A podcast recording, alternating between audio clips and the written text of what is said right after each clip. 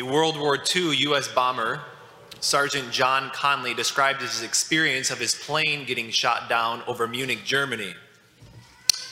Good news is he survived the crash. The bad news is, is that he landed in Munich, Germany, behind enemy lines. He recalls in how the German soldiers rushed the plane with their rifles drawn, and he vividly remembers the voice of one German soldier in broken English say to him, You now, German prisoner. He was then put on a train and headed to and was sent to what he described was an inescapable prison camp where he was held captive. He was held as a slave. He was interrogated, and we all know the Nazis had a way of making people talk. And that was his life. Day by day, hour by hour, longing and hoping that one day he would be liberated from the hell that he was in. That's where we left off last week. Captured. Captured because we, as a race, our first parents sold ourselves into captivity under not under the power of a tyrant in Germany, but under the power of sin, the power of death, and the power of Satan. And as we talked about last week, there's no way for you and I to get out from underneath those powers, not on our own. And because of the rebellion of Adam and Eve, who were created out of love, for love, to, to love, and to love, they listened to the Satan's lie, the serpent's lie, which is the same play he does over and over and over again, lying and whispering in our ears and casting suspicion upon God. He doesn't really care. He's holding out on you. He doesn't want you to be happy. He doesn't love you. And so last week, the last verse we looked at last week was Genesis chapter 3, verse 9. And remember, it was the moment immediately after the rebellion after Adam and Eve rebelled. And verse 9 said this The Lord God called to the man and said, Where are you? And we looked at last week that that wasn't a where are you so that I might find you and punish you, but it was a where are you so that I might find you and come get you and bring you back and to rescue you. And that's the third part of the story. That's what we're going to look at today. And as often as we, and, and how big of a problem it is that we often don't grasp the bad news of being captured and what that means. I think a lot of times we don't fully grasp on this rescued part. And so, where I want to start this week is just a couple verses after that verse, verse 9. And this is a couple verses later in verse 15. Immediately after the rebellion, God speaks directly to the serpent and he makes a promise that promise comes in verse 15 and says this I, this is God speaking to the serpent, I will put enmity, hatred between you and the woman, and between your seed and her seed. He, Jesus, shall bruise at your head, and you shall bruise, or, and you shall bruise his heel. So, here on the worst day in history, when the rebellion takes place, and we talked about last week the succession of the broken relationships that was just a whirlwind, the broken relationship between man and God, man and self, man and woman, man and creation, and the consequences that brought off, right away, all that happened, and then God promises right away that He's gonna do something. That there will be a day when the serpent's head is gonna be crushed and he promised that he would begin to undo the enemy's work through a woman. You may remember that bizarre scene in John chapter 2. All right, John chapter 2 and the wedding feast of Cana. It's a very familiar scene to us, or a gospel passage. Mary turns to her son Jesus and says, We're out of wine. And Jesus, remember, gives, kind of gives that cringe-worthy response when we hear it. When he gives that cringe-worthy response to his mother in verse 4, he says, Woman, what do you have to do with me? Why would Jesus turn to his mother and call her woman? Kids, don't go home and try that, right?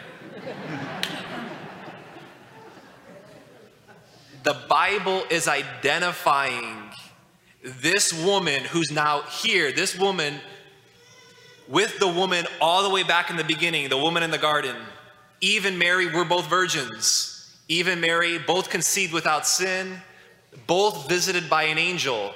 Of course, Eve's angel was the fallen angel, the serpent, and both presented with a question or a proposal. And Eve is disobedient to God, and her no brought about the death of the human race. And Mary is obedient to God, and her yes brings about life to the human race. The image that you see on the handout that you should have gotten when you've walked in is the image there of Mary and Eve. The church is always understood as, as, as Mary as the new Eve. And you see in that picture of Mary's hand, you, you see Eve there, her head down. She's just got a look of shame on her, covered up. And Mary's hand is on Eve's face. And her other hand has Eve's hand. And she has Eve's hand, and it's guiding her to her stomach, her baby bump. The seed of which is going to eventually crush the head of the serpent, which is going to set Eve free And so let's turn to Jesus here. One place we can turn is actually a gospel passage that the church gives us that's proclaimed on Christmas Day. We may hear it in, in a couple weeks here. And it's, it's in John chapter 1, John 1 1. And one of John starts his gospel with these three simple iconic words, and it's, and it's these In the beginning. John, like, so right away, John wants to bring us back to what? John wants us to bring us back what we looked at two weeks ago. The very first verse, Genesis chapter 1, verse 1, was what? In the beginning. John wants to say, listen here, listen to what I'm about to say. And he goes on and says in John 1 to 1 to verse 4, in the beginning was the Word, and the Word was with God, and the Word was God he was in the beginning with God. All things were made through him, and without him was not anything made that was made. And then in verse 14, and that and the word became flesh and dwelt among us. It's as if John is saying, You guys got to listen. What I'm about to tell you is that the one who, who created everything, the one who made the big dog star, of which seven quadrillion planet Earths can fit in, that God is about to be born. He wants to bring us back to Genesis 1 1. That God who created everything out of nothing, out of, out of a complete spot of just love, he's going to be born. Why? Because he's got to go on a rescue mission to get his people back. And that's why Jesus was born. And this is so critical. Jesus was not born to preach.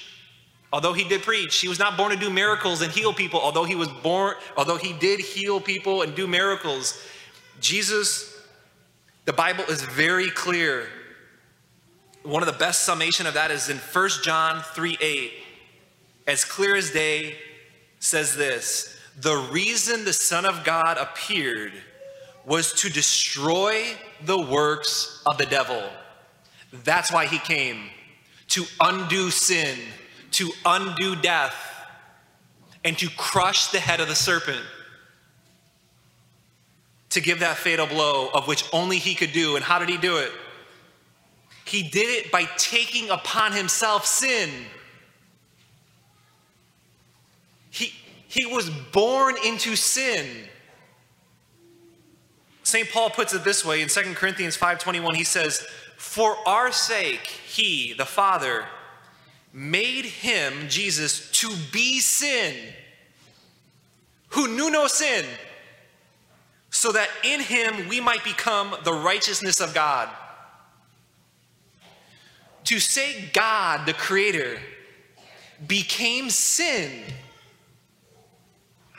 there are no words. There's no words for that. And how maybe just there's i have a number of passages that on your sheet that you can look at we can't get into all of them i just want to say one uh, to, to look at one spot where Jesus describes on what he came to do, or, or came, or maybe a better way to say how he did what he came to do.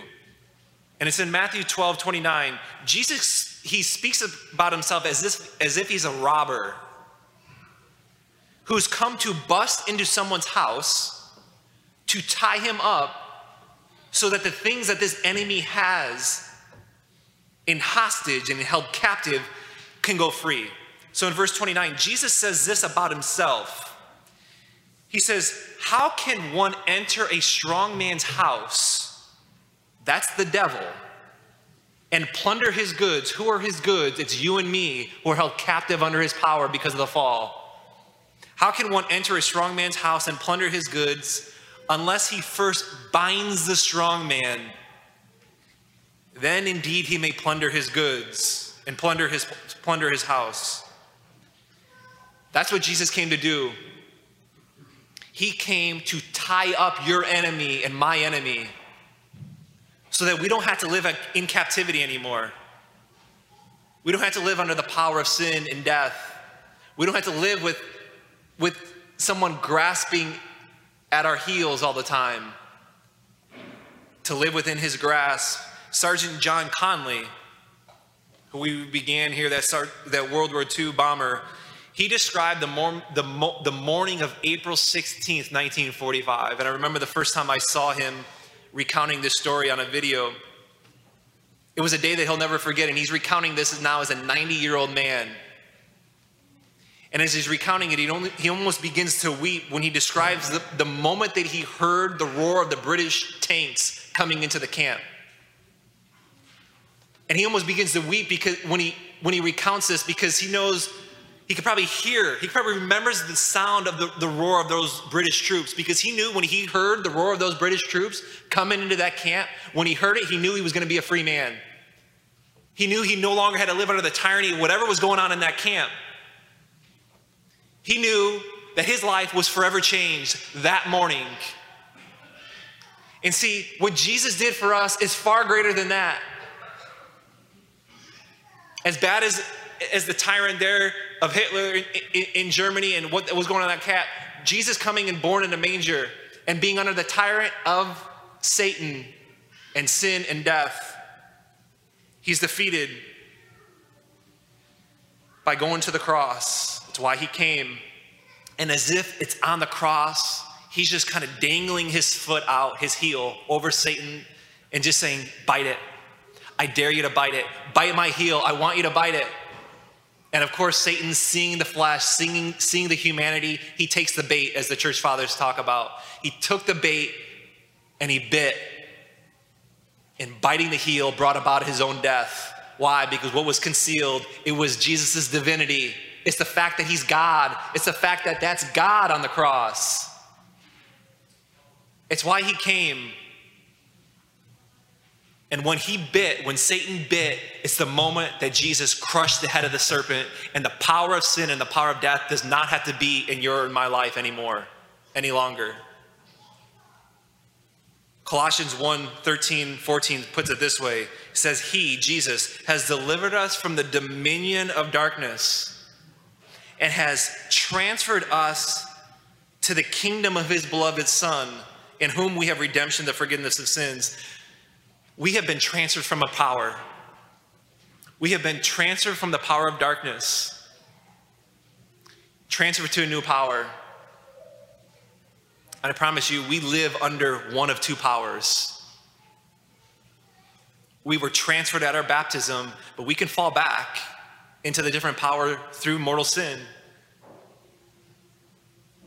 But that transfer that's taken place transferred from the power of Satan to the power of God, it means this. It means that whatever whatever I've walked into this church with this morning, whatever you've walked in the church with this morning, whatever area in my life where I'm not free, whether it's addiction, whether it's bad habits, whether it's resentment, wherever it is of feeling trapped, I can leave this church today a free man or free woman because of what he's done. Because he's freed me. He, he's, he's, he's taken He's taken me out of captivity. I don't have to live under Satan's control or power anymore. I can change. I don't have to be stuck anymore because of what he's done for me, for you, because he rescued. This Advent series, we embarked to build our conviction, to arrive at Christmas this year different than we've ever had before. That's the story. That's the story. That's his story. That's our story. That's the story that's being forgotten today. Or if not forgotten, it's a story that more and more people, more and more people just have a ho hum attitude towards. If the story's anything, it's not something that deserves a ho hum response. Where's your conviction? Where's your conviction? Where's mine?